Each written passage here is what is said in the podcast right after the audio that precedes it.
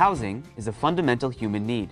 Constructing that housing is often a complex undertaking that requires understanding, patience, skill, and foresight.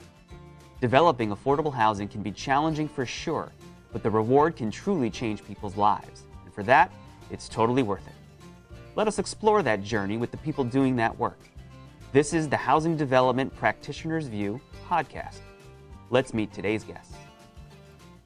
Hello, uh, my name's Pat Costigan. These days I um, hang my hat uh, on the RAD Collaborative Hat Post, uh, which the collaborative was founded back in 2015 to generate a community of practice around the implementation of RAD and conversion of public housing to the uh, Section 8 platform.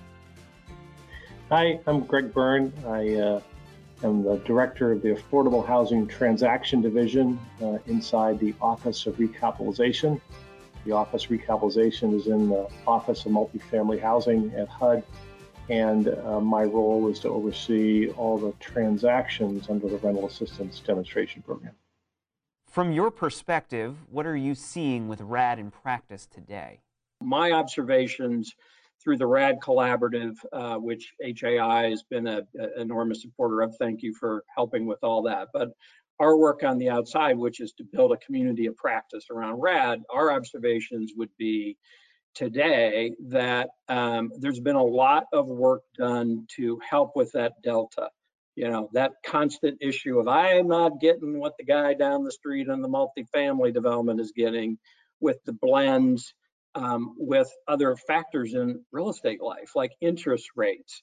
Um, I think you know it's an extraordinary opportunity that you know the equilibration of that kind of we are not getting what the guy down the street is getting is eh, you could pretty much you, you're getting pretty close on that. That is not so much an issue. So I think it's great with the 2020 RAD rents that were announced. Uh, generally, they're across the board, they're going to be boosted from where they were before. There's a number of factors that influence that. Interest rates are so low, so if you're going to borrow directly from a bank or you're going to go to the bond market, you're going to get much better interest rates that are going to give you, again, in your operating pro forma, Greg's going to be thrilled. He's going to see cash flow.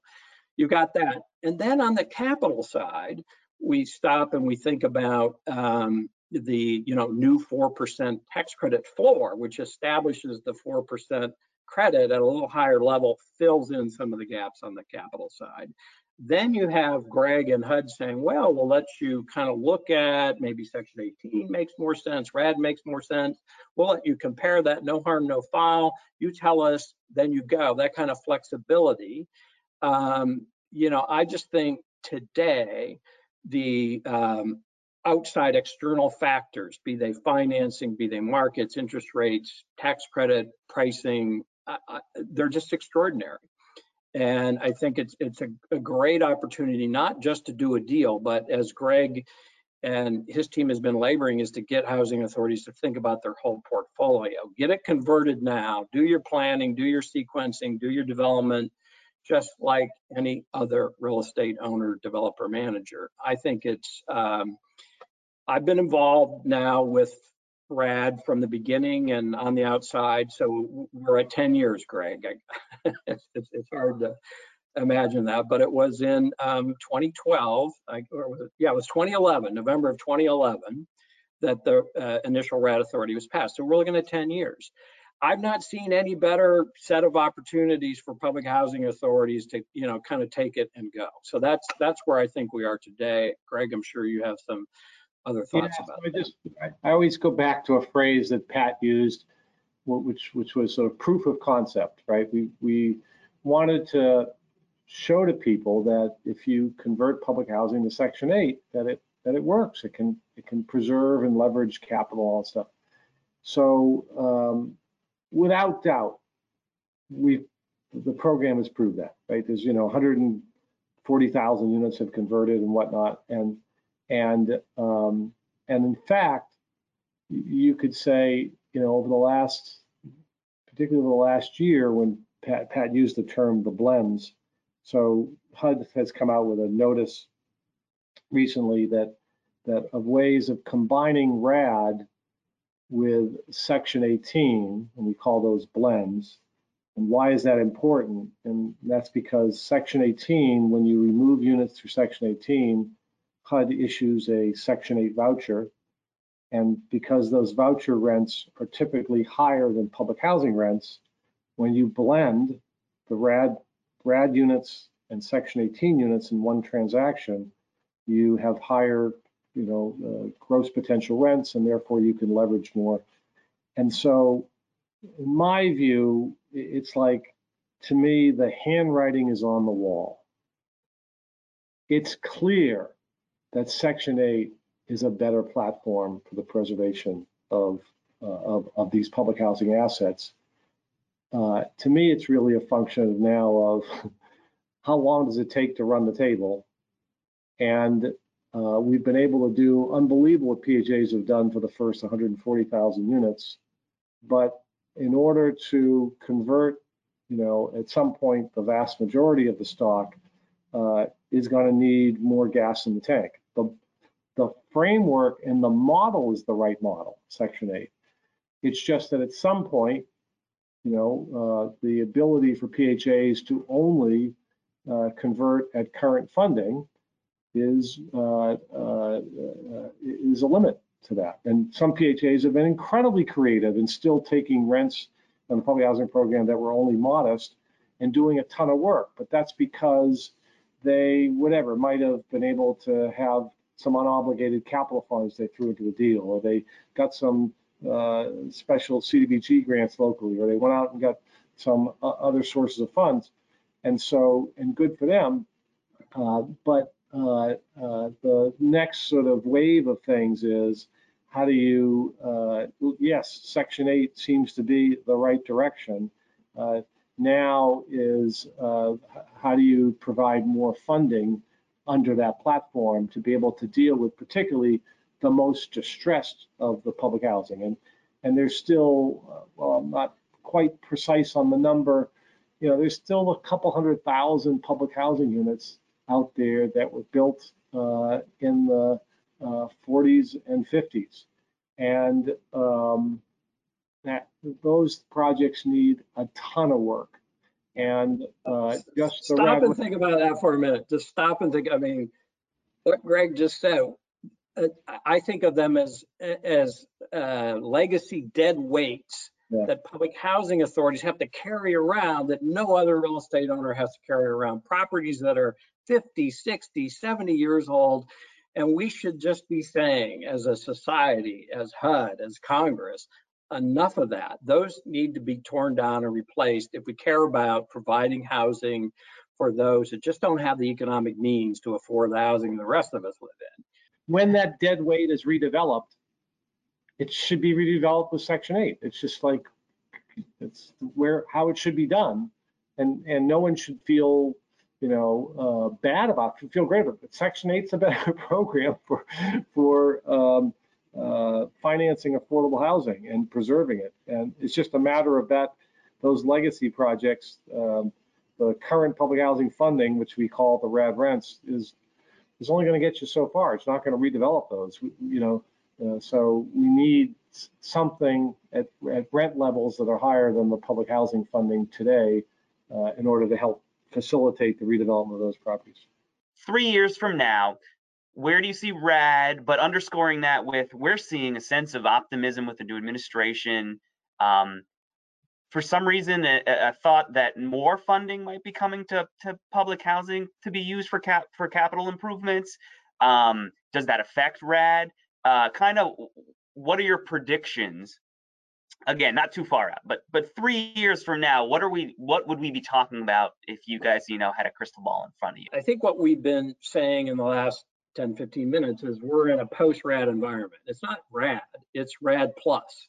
That's a term that the collaborative is is has been using now for years. It's it's it's basically about using rad where appropriate using section 18 where appropriate probably using tax credits in most of those situations where redevelopment is called for.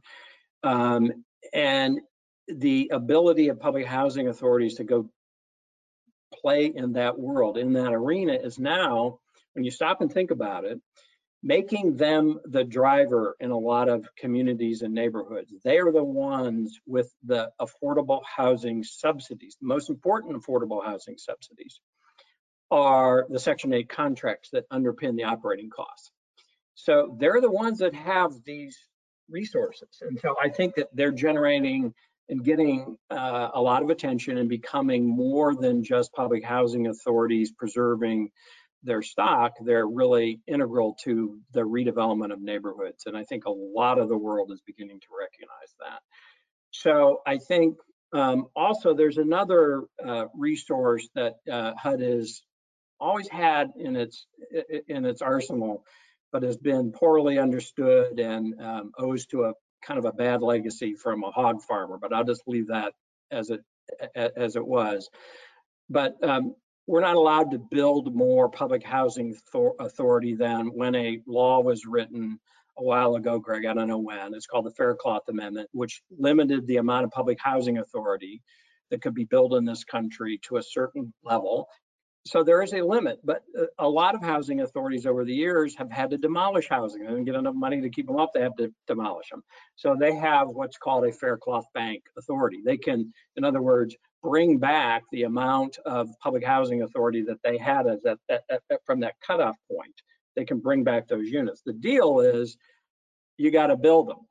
And then if you build them, HUD will subsidize them. But you can't use any HUD money to build them. You got to figure out how to build them. And then they become public housing units again. And guess what? If there are public housing units, when they're brought back, they can be RAD units and they can be put on that perpetual Section 8 contract. So that's a huge resource for the future. There's 220,000 units in that Faircloth so-called bank, if you will, uh, that housing authorities have the ability to bring back and and and and redevelop in in their communities. That's net new affordable housing. And what community in this country is not crying for more affordable housing?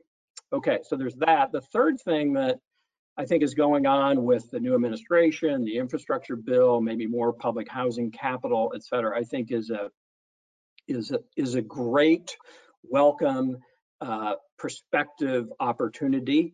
I think we're in a fiscal environment that mm, kind of reminds me of the ARRA days where Congress is starting to say we kind of gave already and it's going to be hard.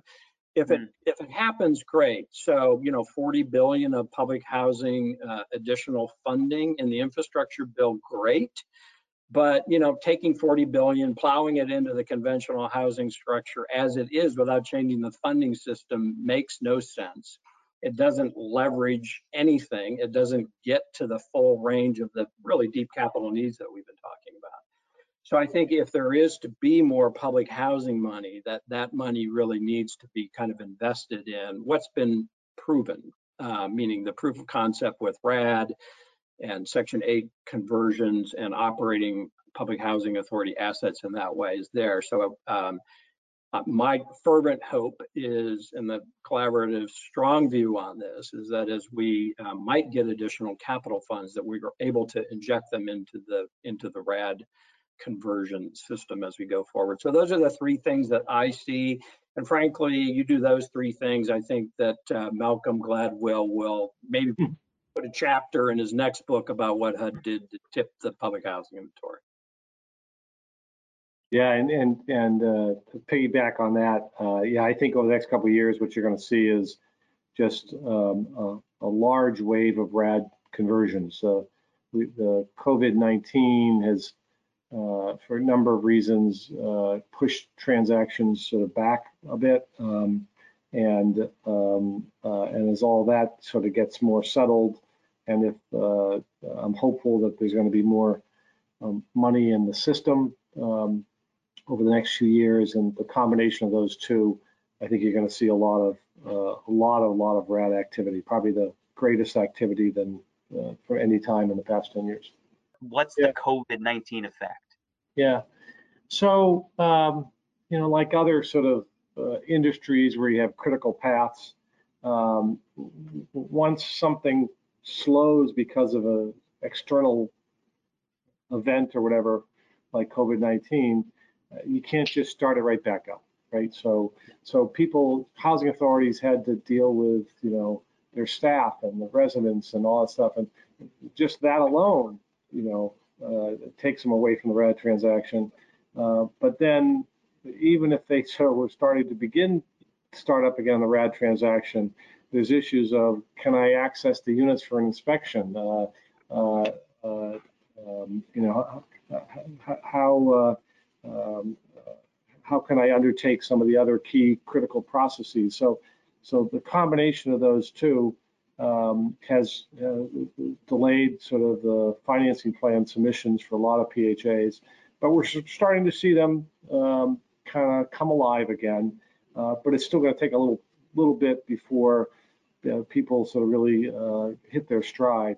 Um, so uh, now some of the it'll be interesting to see if this, like other sort of emergencies, whether uh, in response to emergencies, something new develops. So, for example, a very small scale, the whole technology of um, uh, remote uh, inspections using uh, um, uh, what do you call those things, drones or whatnot, to possibly do a physical inspection like that.